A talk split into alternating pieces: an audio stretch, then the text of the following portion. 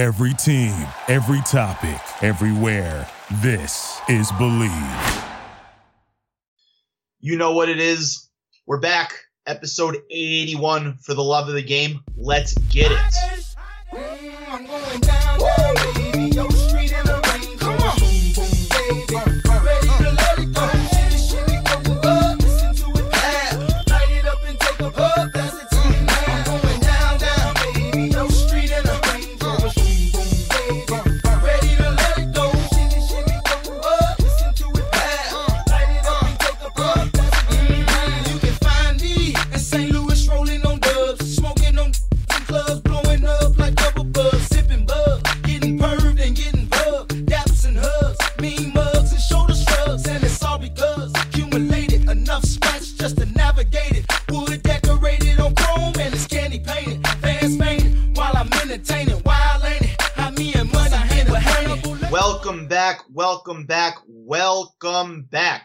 Episode 81 for the love of the game. It's been a little bit, a couple of weeks uh, since we uh, last uh, convened in the studio, but good to be back in the saddle. a couple of changes coming to the show, but that's on on my end.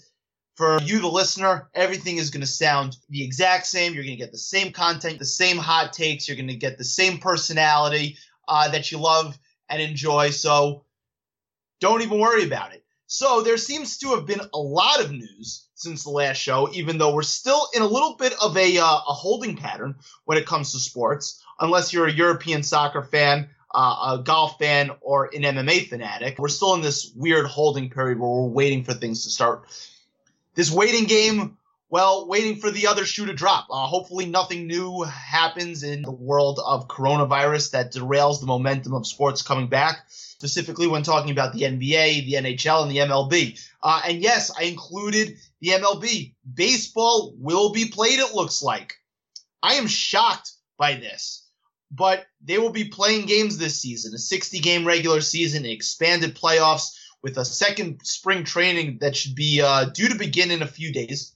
Rob Manfred kind of grew a set of balls here, said enough is enough, and made sure the owners went along with this plan. The players will be getting their prorated salaries that they wanted. The owners negotiated, from what I understand, a very large TV deal for the playoffs, and there will be baseball. Now, it appears that the teams will be playing in their home ballparks without fans, might I add, which means no campus uh, type environment, which is a little surprising if you ask me, considering you know the uh, the severity of uh, coronavirus and and certain outbreaks and trying to control things. But I do believe that the uh, that Major League Baseball, in terms of safety, is doing whatever they can do, whatever they see fit in terms of limiting risk and exposure to uh, COVID nineteen.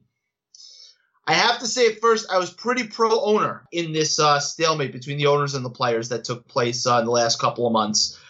I was on the podcast. I, I, really thought that players were being unreasonable. But once it came out that six to eight owners didn't want a season at all and that the owners were clearly negotiating in bad faith, my, my thinking and my opinion kind of flipped a bit. I think this was a short term win for the players. But make no mistake about it this is a band aid on an axe wound. The true colors came out in this whole thing between the owners, the players, and Rob Manfred, and, and what they really, really believe. And this fight over the CBA is going to continue in a major, major way in the next few months after this coming season. So, baseball, the long term outlook isn't great but at least for the short term, they got something done, and that's good. The NHL, well, it looks like things are moving slowly, even if they haven't disclosed where the games will be played, but they will be having, I should say, mirroring the NBA's type campus style plan. From what I understand, it's going to be one destination for the Eastern Conference, one destination for the Western Conference, and then they will meet in the middle when the Cup uh, finals happen. I uh, I heard that Las Vegas will be one of the host cities. Uh, I believe that the other host city will be someplace in Canada. We shall see. No real new new news out of the NHL.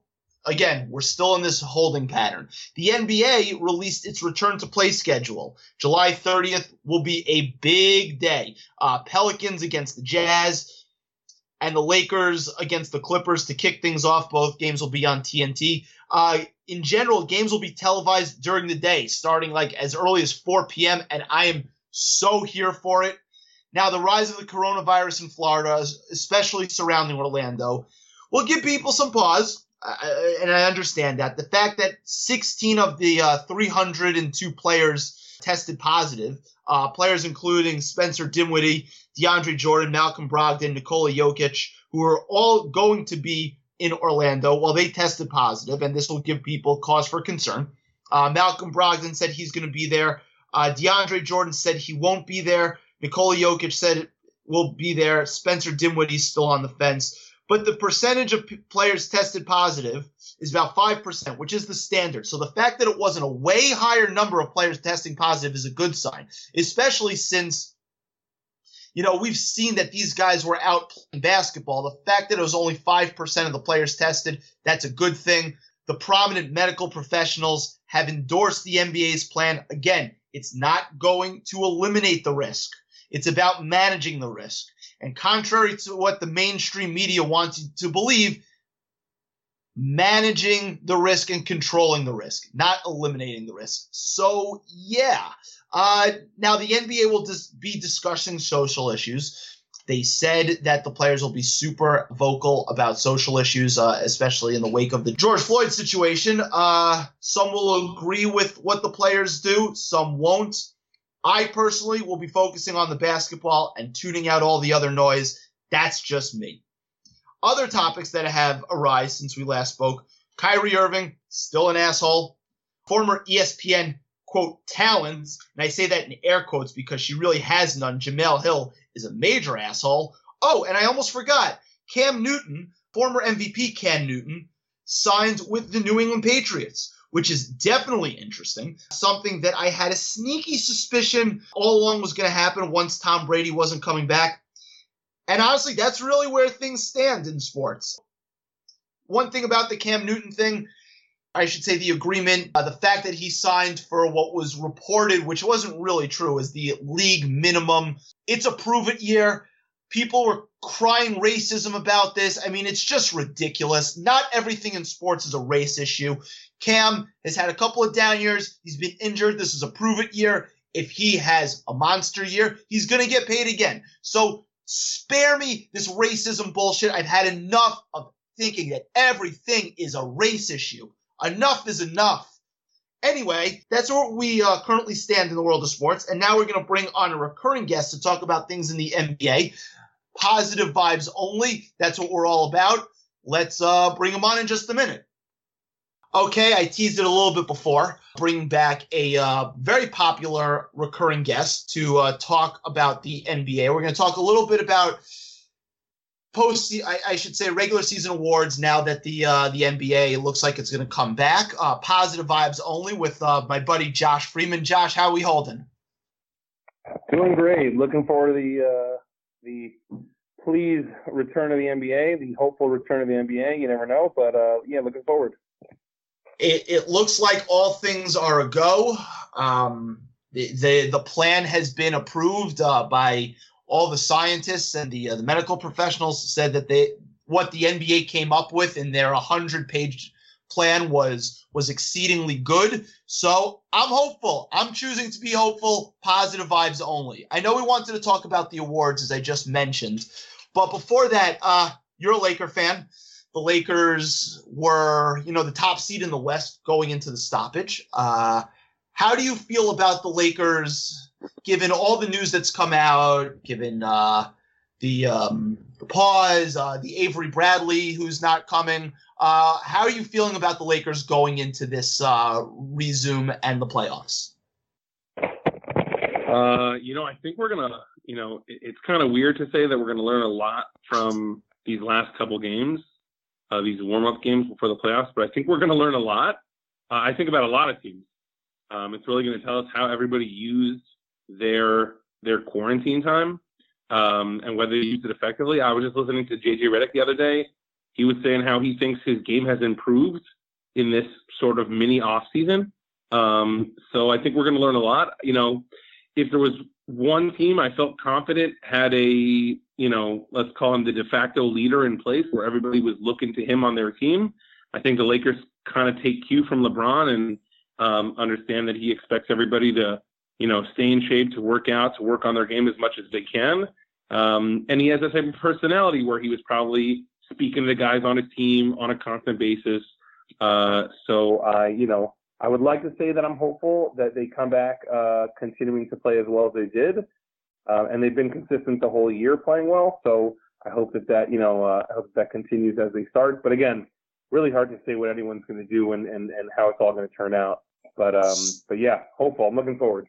So the major news uh, for the Lakers uh, in terms of their roster, uh, Avery Bradley opting out, uh, who is starting at guard. Um, they signed J.R. Smith. Avery Bradley was opting out to take care of uh, his uh, his son, who I believe has a respiratory issue. Um, you know, kudos to him for making that choice. not not we don't really want to pass judgment on that choice at all. Um, but I, am curious to know, like, are does that make you nervous? Because for me, as kind of an outsider who's watched the Lakers a lot, I don't see there being a, a ton of drop off if you just plug in uh, Caruso to more minutes, uh, and you can get by with the, the triumvirate of Caruso, uh, KCP, and uh, J.R. Smith um, especially given J.R. Smith's ability to shoot the three. Uh, do you think it's going to really affect the Lakers that much? Um, you know, I think that's what we're going to find. That's that's one of the things we're going to find out uh, in these last couple of games. How much are they really planning on using Dion Waiters and J.R. Smith? Are those going to be rotational guys, or are those, you know, if KCP is not working out or Cruz is having a bad game, then they'll plug those guys in? So are, are they are they backups? Um, are they backup plans or are they are they uh, rotational pieces? I think that's something that we're going to find out. You know, where it caused some worry for me is um, Bradley's a guy, a veteran. He's played in the playoffs. I think he understands the intensity. He understands how that increases, how every possession matters. Um, JR certainly does. My only concern with JR is, you know, he's, he's been out of the league for almost a year and a half. Um, so, so I do think it matters. Um, I, you know, I don't. Caruso hasn't been to the playoffs. Even KCP, I don't know if he's had any. You know, I don't know if he's been there at all, but certainly not any deep runs with meaningful minutes. Um, so I do think that there'll be concern that there is reason for some concern uh, with that loss of Bradley. Um, and I, I, think it's really going to fall on uh, Danny Green to really pull out. Uh, you know, I want to call him playoff Danny Green, um, which I don't think he has had the great a great year until now. Um, but hopefully he, he turns things around as they head into the playoffs.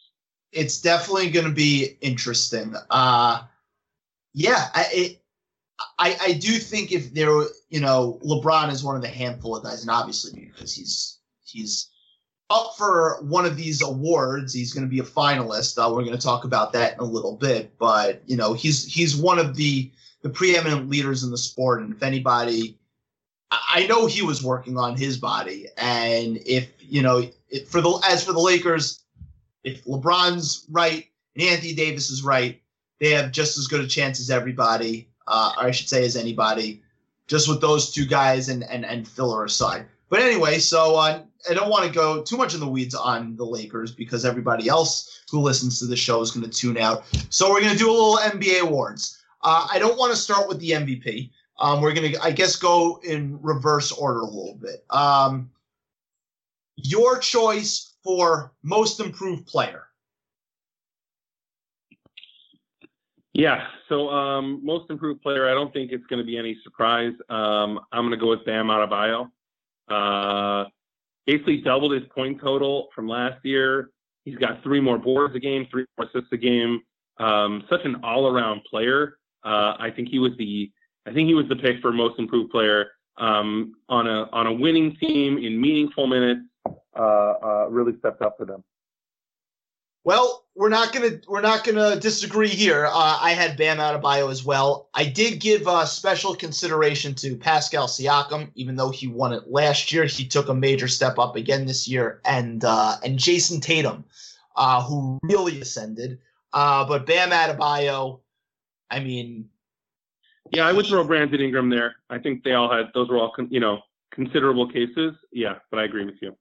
So yeah, but but Bam Adebayo, uh, uh, like Tatum showed flashes in his rookie year and then had the sophomore slump and then became a guy like a, a top eight, nine guy in the league before the uh, the break. But Bam, you know, in terms of like level of improvement and the jump, Bam to me just took a little bit more of a jump than uh, than Tatum, and and he's so versatile defensively.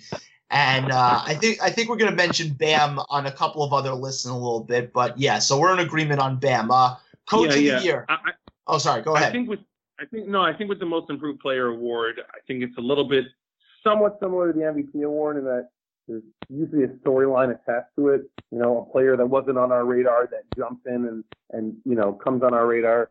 And you know, I, I think that's why I gave it to Bam. That's sort of how sometimes people make those choices.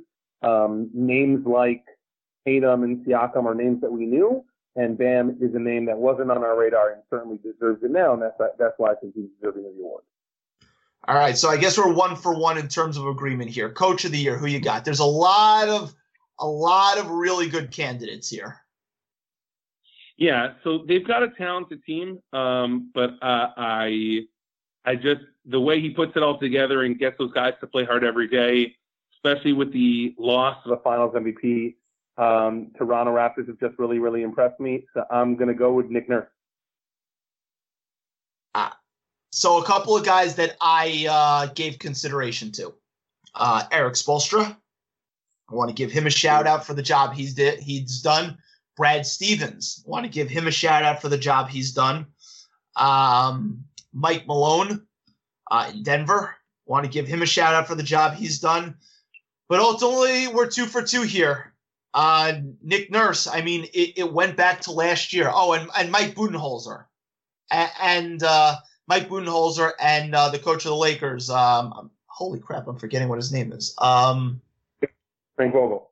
Frank Vogel. Oh my god, I just had a senior moment. Uh, the uh, I guess the quarantine is getting to the best of us. Um, all those guys, all those guys, super deserving. But yeah, Nick Nurse. Nick Nurse. It started last year. Their record when Kawhi Leonard sat was awesome. Their record this year, no Kawhi Leonard, is awesome. Do I necessarily trust them in a playoff series without Kawhi Leonard? No, but this is a regular season award. So uh, Nick Sure. Nurse is uh, is my pick. Um, I guess we're two for two on on agreeing here. Uh, sixth man of the year, who you got? Um, you know, it's funny. I, you, you didn't say you didn't mention Billy Billy Donovan on, on your coach considerations for OKC. You're right. Um, so I was a little surprised there, or if you wanted to throw in Chris Paul as, as coach of the year possibly as well. Um, uh, but uh, for sixth man, I did go with an OKC member. I went with Dennis Schroeder. Um, Ooh. you know, 19 points off the bench. Uh, again, meaningful minutes on a winning team. Four points, four boards. Um, I, I think he he I think he's been an unsung hero for them. Um, they obviously have a lot of talent, um, but he's really stepped up his game, uh, and I'm going with Schroeder.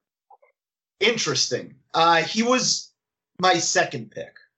My second pick. And by the way, just to give uh, the OKC fans uh, some shine, Shai Gilgeous Alexander, also um, another guy who could be uh, on the uh, the short list for most improved player. And uh, and we're gonna get to Chris Paul, I'm Sure. sure, when we talk about All NBA. And and yeah, Billy Donovan's done a hell of a job.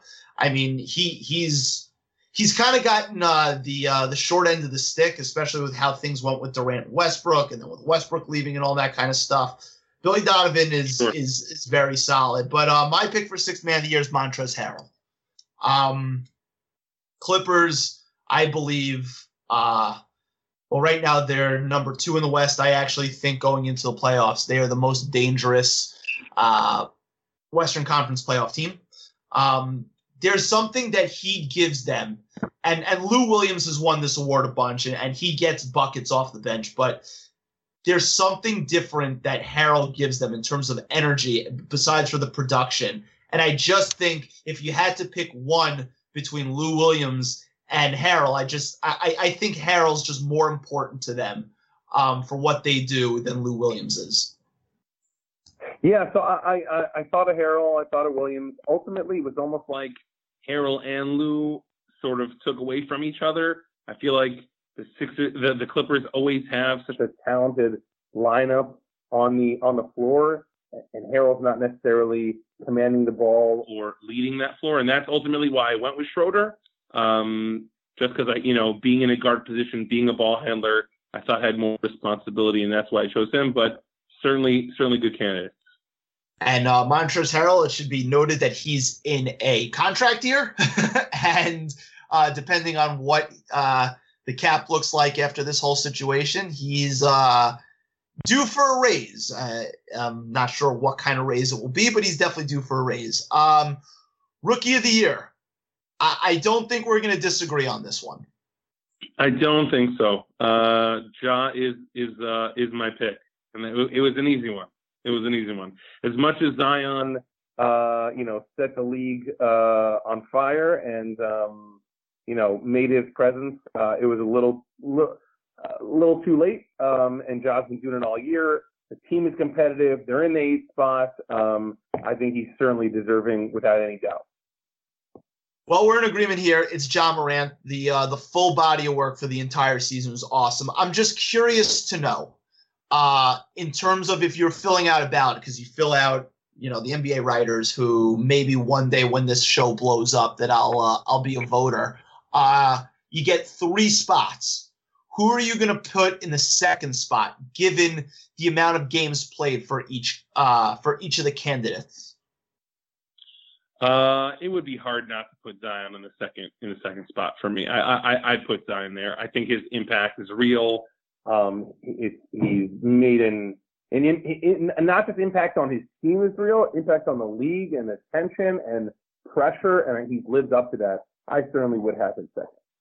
Yeah, uh, can't argue with there. I'd have him second. Uh, even the tw- the twenty or so games that fifteen or so games that Zion played forgetting how many exactly he played. It, it's just better than anything that Kendrick Nunn or Tyler Herro or PJ Washington have done. And those guys have had nice seasons, but I mean, we're talking about a whole different animal here. But yeah, Ja Morant, Ja Morant is awesome. And Ja Morant was actually in line for in you know, he was a tough cut for an all NBA spot. Right yes, now, right now they're the eighth seed. I mean, I know we all want everybody wants the Pelicans in that spot. Everybody thinks the Blazers are going to catch them, but Ja Morant had that team in the eighth seed, and and uh, and it's it's really important that we we shine light on on just what an awesome year he had. And of course, the Knicks got the third pick and uh, missed out on Ja Morant and Zion Williamson because the Knicks always make me sad. Okay, defensive player of the year. Who do you have? Um, before we jump to that one, I just want to give some shout out to, you know, just like you just said, they're, they're in the eighth seed. Um, Grizzlies coach, uh, uh, I think it's Taylor Jenkins. Yes. Um, how, how well he's had that team playing all year. Um, you know, it's almost, you know, he's, I don't think he's in consideration for coach of the year, um, but he's certainly done a hell of a job and certainly um, deserves some praise. A lot of good, a lot of um, good coaching performances this year. Oh yeah, very good. Um, it's funny because after a while we were probably thinking, are there any good coaches left? Um, but really, great jobs this year. Really, really great jobs. Um, defensive player of the year, uh, you know, you might want to say it's a little bit of a hometown pick, um, or you might just want to say uh, it's, uh, you know, I don't want to give anybody two awards, but I'm going to go with Anthony Davis for defensive player of the year. Led the league in blocks, um, was a critical member for that LA defense, one of the top defenses in the league, um, really anchoring uh, uh, the back line and uh, and allowing them to be successful. Um, yeah, I'm going to go with Anthony Davis. It's funny. Um, I know Anthony Davis has had a great year. I had him like fifth on my ballot, which is a little crazy. And I don't want to be accused of, of hating the Lakers because I really don't hate the Lakers. Um, I, I really don't. Uh, it, this is this is non you know against Laker bias. A uh, couple of guys I had ahead of uh, Anthony Davis, and and it's not really that the numbers bear it out. Like for example, like P, a guy like PJ Tucker, right? He's sure. never he's never going to get the shine that Anthony Davis is going to get, but PJ Tucker, in terms of his defensive impact, in terms of all the different things he does to me is just is greater than Anthony Davis. Um, Bam Adebayo, another one. uh, in terms of who I had ahead of Anthony Davis. Uh, I, I you know what I should say I had Anthony Davis uh, fourth on my um, on my ballot because I had Embiid fifth, but along the logic of uh, the PJ Tucker pick, uh, my defensive player of the year is Giannis. He Sure. does he guards one through five. He's arguably the best help defender. He's arguably the best rim protector. He's arguably the best perimeter defender. When Kawhi, you know, is not interested, and and Kawhi is another guy who's on the short list in terms of defensive player of the year awards, but he just didn't want to be this year. So for me, it's Giannis. He's just the most versatile. He does everything. He just does everything well. You you can put him out on an island. You know, a guard isn't getting by him. You know, Anthony Davis doesn't have that ability, and that's no fault of Anthony Davis because he's really good on switches. But like, you wouldn't want Giannis, I should say, you wouldn't want Davis guarding like a two guard. Giannis can guard two guards, and that and that was my rationale. Yeah, no, it's a solid rationale. Um, certainly well deserving. Um, and uh, yeah, he certainly can guard one through five. You know, he was a little bit light on certain numbers, and you know, we can contribute that to only playing, you know, playing less than 30 minutes a game. Um, Which is but yeah. Ridiculous if you think about it, right? Can we just Rid- talk about oh, that for a second? Insane. The numbers Very Giannis insane. We're gonna- yeah, insane. We're going to talk about that very soon. That's how insane it is. Yeah. Yes. Um, you know, so yeah, the numbers could be down a little bit on the defensive side. Only one steal, only one block per game, but you know, maybe that's uh, attributed to minutes. Um, yeah, cer- certainly a valid case for it.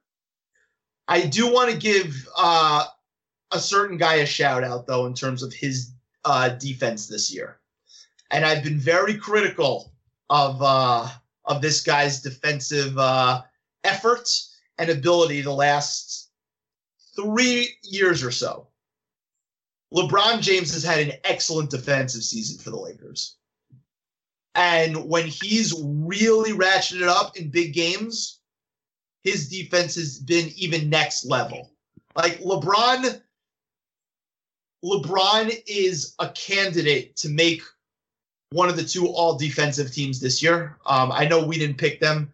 Uh, we didn't pick our teams this year, but the fact that in year 17 that he's still at that level is is really remarkable. So I, I just want to give LeBron uh, a major shout out and kudos um, because I, I I'm a major LeBron critic, but in terms of his defensive season, he's been awesome, which is another reason kind of why I uh, I uh, shied away from Anthony Davis. Yeah, I hear you. Uh, certainly played a much better year than than, than previous, and certainly better than last year. So uh, yeah, de- definitely definitely helpful to the team and uh, and worthy of the of the conversation. So uh, uh, last award before we go on to All NBA, uh, your MVP. My MVP is going to Giannis. Um, the the numbers are staggering, uh, and not and, and just the, the the per thirty six are even more staggering. Um, and, and it's really really incredible. Over thirty a game, almost fourteen boards, six assists. I, I, I, you know, as much as I'm a Laker fan and and uh, and I, I, I love LeBron's season, I don't know how you go anywhere else but Giannis here. Well, we're in agreement because I mean, and I, I we've mentioned this on the podcast before. His PER this year, which is again not a perfect stat, but as I've said, it's a great indicator when you're at the top of the top of of greatness in terms of the season. Yeah. His PER before the break was seventh all time. All time. That's crazy. That's crazy. So yeah, we're in agreement on Giannis. Uh, LeBron did make it a little interesting though.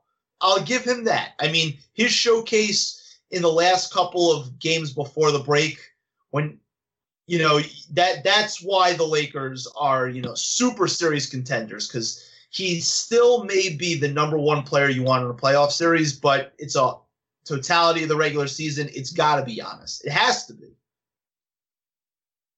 Yeah, no, I agree. I, you know, I think LeBron leading the league in assists at his age in his, you know, 15th year uh, are is just really, really incredible. and it's almost like in, in any other year we probably would have uh, uh, handed him this MVP. But like Yep. you said, Giannis here from an efficient standpoint, PER is historic um, and deserving of back-to-back MVP. So Bill Simmons, um, before he was apparently canceled, whatever, uh, you know, wrote in his book, uh, the uh, the book of basketball. He had that chapter about the MVP, and like, and he's written that certain years, the the MVP is like a, a five pound trophy uh, versus like a forty pound trophy, depending on how competitive the uh, the field was. And I Sure. think this this Giannis season has to be like a 40 pound trophy to uh, hold off LeBron, to hold off Kawhi, because Kawhi's numbers, first of all, he hasn't missed as many games as we think, and Kawhi's numbers are are off the charts. Are, are just are yeah, he, ha- he hasn't missed. good. He hasn't. It's true. He ha- he hasn't missed as many as we thought. So yeah, it just goes to show you how awesome Giannis has been this year. I'm just curious if you had to fill out a, um, you know, a five person ballot like uh, like the NBA ballot, what would your order be for MVP? Oof, uh, for five. Um, I would have. Uh, I would have LeBron second. Uh, Okay. I would. I think that he's uh, um, again to lead the lead, lead the league in assists. uh, you know, change his game, add that facet, and just do it seamlessly. Um, he's always been a good passer, but not not to this degree. Uh, most assists he's ever averaged. Um, for uh, at number three, I would actually have Luka Doncic. Um, I, you know, to have the Mavs at the place that they're in uh, in the West uh, with his numbers, uh, just carrying the team on his back basically the whole year. I would have Luka third. Um, I actually would have Nikola Jokic uh, fourth. Ooh, interesting. He's he's the engine that makes Denver go. Um, they are every year, you know, with him at the top of the leaderboard. Uh, I think it was third or fourth in the standings in the West for the break. And then at number five, I would have uh, Mr. James Harden. Again, uh, you know, how no Stop. Kawhi. style of play, the style of play plays into it. Yeah, for Kawhi, you know, I think the Clippers are a really talented team, top to bottom. I think, uh, you know, missing the games. definitely made a difference for me. And I think the rest of the guys on this list um, were there almost every game and carried the teams on their back. So yeah, I, I probably had Kawhi just out that top five. So that's where we we differed. Um, so my top two are just like yours. Uh, Giannis, LeBron. I had Kawhi third. I had Luka fourth, and I had Jokic fifth. Yeah, yeah, certainly. Uh, Houston being Houston being sixth in the West, uh, with uh, Harden, you know, his numbers towards the end kind of tailed off as Westbrook ascended. Um, you can't hold that against him so much, but th- that's my order. Uh, I just can't ignore Kawhi's Kawhi's season this year, A- and his his isolation scoring numbers are are the best they've ever been. I, I just and when he wants to, he's still the best perimeter on ball defender. Uh, Kawhi is a monster. yeah, no, it, you know, he, he certainly is deserving to be in the in the, in the conversation. Um, you know, I yeah, yeah, can't, argue with it. Can't argue with it. So now here's where it may get a little interesting. We're gonna pick uh the uh, the three All NBA teams. Um, two guards, two forwards, and a center. Uh, for argument's sake, against our will, it looks like Anthony Davis won't be classified as a center, which is going to lead to uh, some some tough uh, omissions at the end. Uh, so with that being said, uh, who's your first team? uh, yeah. So Ironically, my first team are the five I just mentioned. Um, I've got uh, Jokic at center with Giannis and LeBron filling the forward spots, and Harden and Luka filling out the guards. That is my first team All NBA. As much as I wanted to knock Harden off this list because I am in favor of all things anti James Harden, I just couldn't do it. Like if Damian Lillard had his team in the seventh seed, Yeah, yeah. I would have done it. I would have done it. I was ready, um, but just couldn't do it. One thing on Luka and the Mavericks. Uh, I don't know if you noticed this, but do you know the Mavericks have the third best point differential in the Western Conference? Was not aware of that. The Dallas Mavericks are going are not going to be the seventh seed in the West.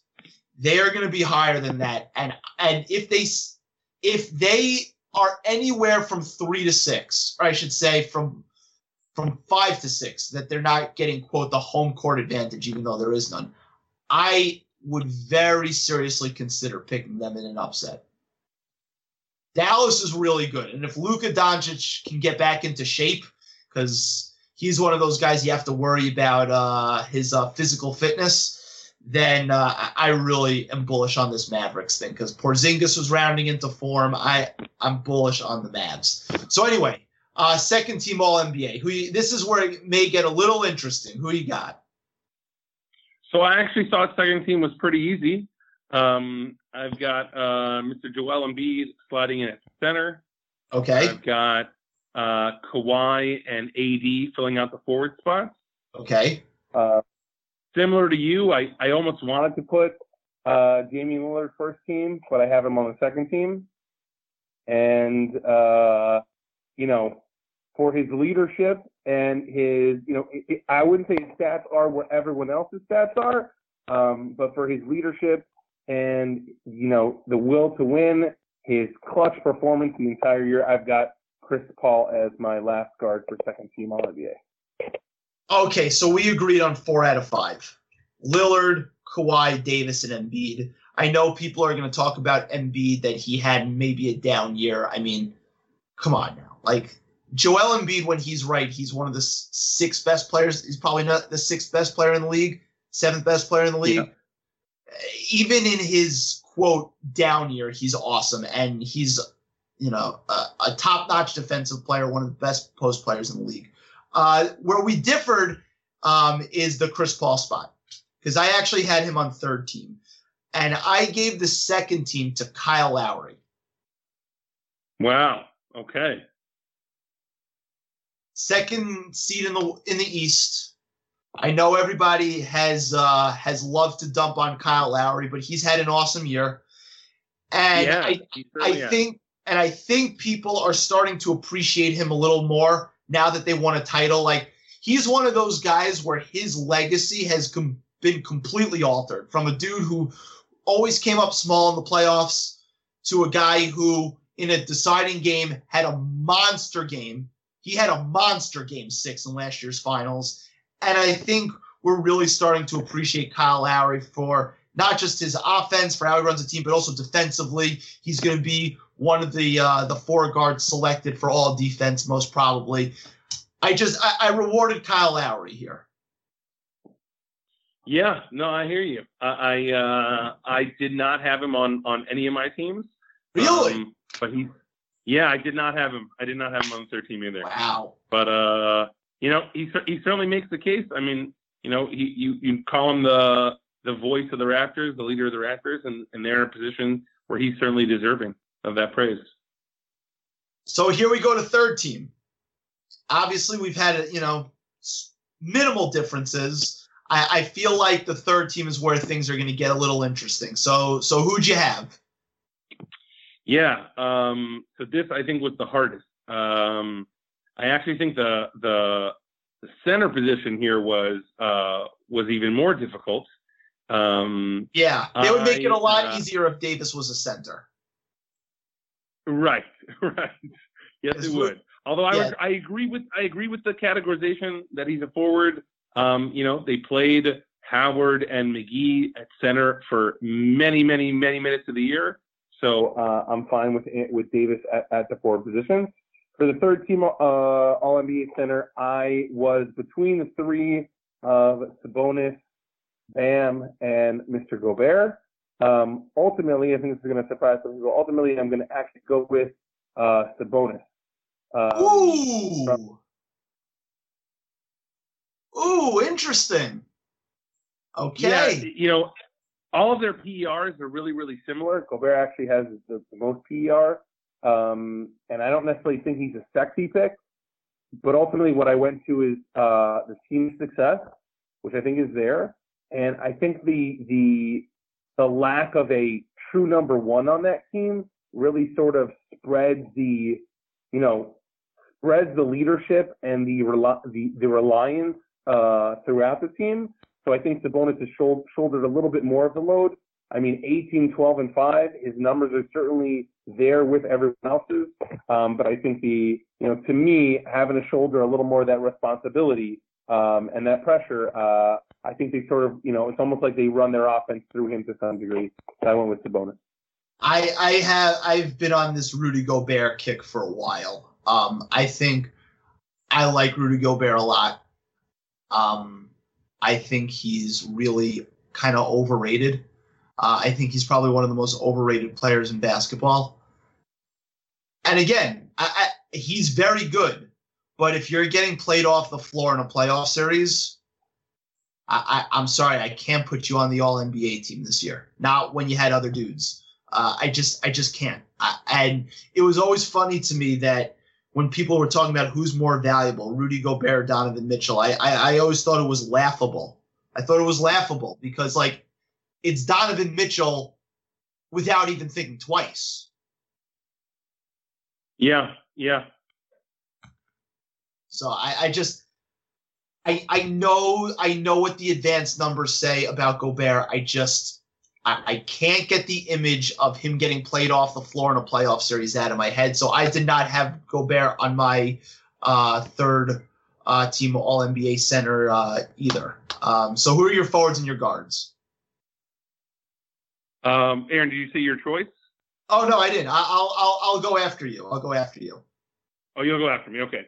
Um, for forwards, um, I was really uh, th- these these were the tough positions for me.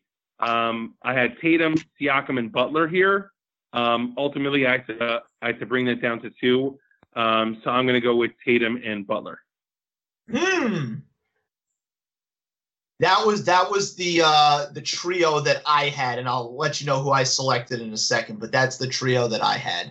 And again, this would be a lot simpler if Davis could be a center because he plays crunch time Yes, minutes at center, and then all of these guys would end up making it. Um, okay, so who are your guards, and then I'll go. Uh, my guards, um, you you know, I don't know if you're going to love this third team choice, um, but the numbers uh, certainly towards the end of the season uh, were just staggering. Um, I've got Mr. Westbrook as one of my guards in the third team. He Um, was he was my he was my last guard pick. Yeah, yeah. We're we're in agreement just- here. 27, 8, and 7. It's it's it's really hard to keep them off this list. Um, my last two, you had you had um, you had uh, Mr. Lowry, but um, I was really between Ben Simmons and Donovan Mitchell. Um, ultimately, uh, similar like you were saying before, just relying on him and uh, and really being the face of that team. Um, and Simmons being a little bit hurt, uh, I'm going to go with with Donovan Mitchell with my third team All NBA spot. Don, Donovan So I've got- Mitchell and Ben Simmons were, you know, two of my toughest cuts. Um, my third team was uh, Chris Paul. Uh, we'll get to Westbrook in a second. Westbrook, uh, Jimmy Butler, and I, I put Pascal Siakam on there. Uh, at forward, I, I I had to cut Tatum. I, I didn't like it, but but I had to. And uh, my center was Bam Adebayo. Yeah. I sense that. Yeah, Bam, Bam Adebayo. I, I'm so impressed by him. Uh, I want to talk about Westbrook for a second because uh, So I, so I don't. re- so no Yeah, go ahead. no no Celtics on any teams for you. I know it's it's it's crazy. At honestly, the deciding factor between Tatum and Siakam was the uh, was the three game uh, team record that the that the Raptors are up three games. That was it. Gotcha. Okay. That was Yeah, their stats are almost like the stats are their, their stats are almost identical. So it's it's it's uh you know, it, it's really going to be a feel pick there. Not going to. The numbers are so. Oh, oh, they're both basically 23, seven, and three. So it's really hard to choose between them. And then people are going to say, "Oh, well, why'd you pick Jimmy Butler?" At, you know, over Tatum when Butler doesn't have the numbers. Like Butler's job in terms of running the offense, facilitating, um, it's just, oh, yeah. it's just, you know, he does so much more, and he's such a plus defender uh, that I had to take Butler, and and his identity um, is just, you know, he he's the the heart and soul of that that team. Uh, so Butler was a no brainer to me, and it came down to the record. Um, Westbrook, I, I refresh my memory. Are you a Westbrook guy? Because there you know NBA fans who hate Westbrook. There are NBA fans who love Westbrook. Where do you fall in the spectrum uh, of Russell Westbrook? Um, I would say I'm. I would say I'm. Um, I'm on the I wouldn't call me a hater. Um, you you could call me par for par for the course on Westbrook. I think he's an incredible talent. Um, I think if he's the number one guy on your team, you're not really a threat. Um, so I don't think he's in that category of of you know you know is he a number one that's going to lead to a title winning team? I, don't I don't think he's that type. Um, but but he's an incredible talent that I am amazed by. Um, and I kind, you know, that that for me was kind of the reason I have him here at third team. Is you know once he found this role playing small ball with the Rockets, it, it was almost like you know his you know I sort of saw that his talents were finally being utilized the most, where he's attacking the rim and not somebody who's creating off the dribble. I, I think that decision making is not his strong suit. Um, and I think that you know the Rockets sort of found where they can utilize him most most efficiently everybody's going to look at the uh, the raw numbers for the shooting numbers. Uh, he's at 47% from the field, which is which is pretty pretty remarkable given how poorly he started shooting the ball. Um, his effective field goal percentage is almost at 50%. And, you know, in this upswing, when they went completely five out and he was kind of the de facto center because he was scoring at will at the rim. I mean, yeah, it's just hard to leave a guy who's putting up 27 and a half points a game, seven assists, eight rebounds for a guard. And with the shooting numbers are on the uptick. And plus, he brings it every single night. Every single night. He doesn't take a playoff, he doesn't take a night off. And I, I just, I love dudes who bust their ass every single night and come to play every single night. So Westbrook to me, I, am so sick and tired of the haters. Um, and and honestly, I you can make a case that he's a more dangerous playoff player than Harden. Not a great case, but you can make the argument. Um, and yeah, I just I, I know Westbrook is going to go down swinging. Now he may strike out, and then he may flame out in in grand fashion. We've seen it before but we but he's he's not gonna just like be silent. And I, I, I really respect that about the guy. Um, my toughest cuts were were Ben Simmons, Kemba Walker, Donovan Mitchell, Bradley Beal. Shout out to him. He had a monster year. And uh and Chris Yeah, Middleton. I I really wanted to put Beal on a team. I really did. I mean, 30, 36 and 4 is is is a real deal. Um, yeah just that record. That record was too much to put him anywhere here. Yeah, you, you just you can't can't can't have it. You can't. And that that's why he didn't make the All Star team, which was a little a little crazy because I would have put him in over Trae Young, but you know NBA Twitter really likes Trae Young more than I do.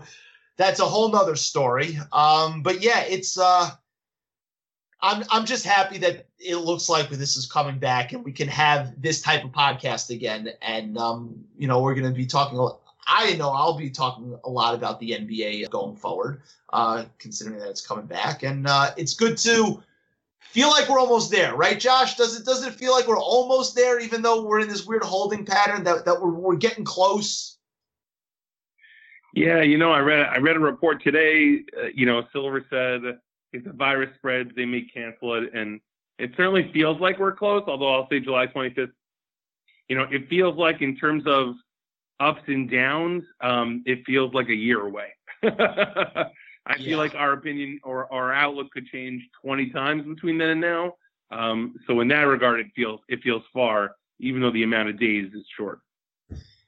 Yeah, I mean that, and that's just the nature of uh, the the media cycle that we live in, especially with social media. It's uh, it's craziness, but yeah, um, positive vibes only, Josh. We're gonna be positive. That's what we do on this podcast. We're gonna be super positive. Uh, but anyway, uh, thanks again for giving me the time. Uh, this was fun to talk about. Um, take a break from other stuff going on. It's always great to talk hoops with you, and hopefully we'll do it again soon. Really appreciate it, man. Looking forward to it, Aaron. Take care, man. Thanks again to uh, my buddy Josh Friedman for coming on, uh, taking out uh, time of his night to uh, talk a little hoops with me. Feels good to talk a little hoops. Uh, season looks like it's coming back. Uh, all things uh, considered, hopefully uh, the positive vibes for the NBA continue. That's episode 81. Take us out, Nelly. Let me in now. Bill Gates, Donald Trump, let me in now. Spin now. I got money to lend my friends, now we in. Candy beans, Kenwood and tears, now I win. Woo!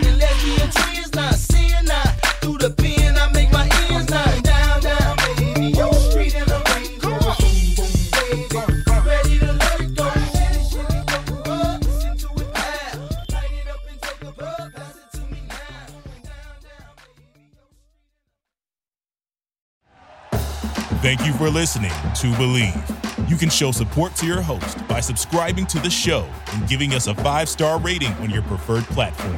Check us out at Bleav.com and search for B L E A V on YouTube.